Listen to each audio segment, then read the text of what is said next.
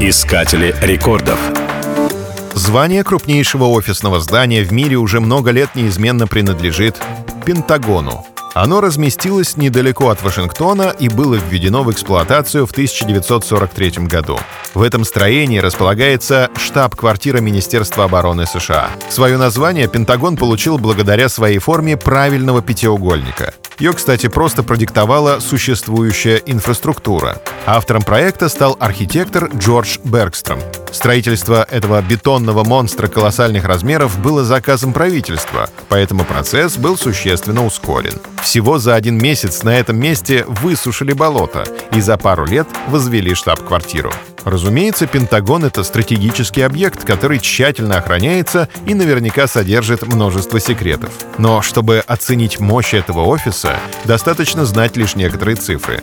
Так, например, площадь Пентагона превышает 600 тысяч квадратных метров, а суммарная длина его коридоров — 28 километров, что почти в два раза больше Садового кольца в Москве.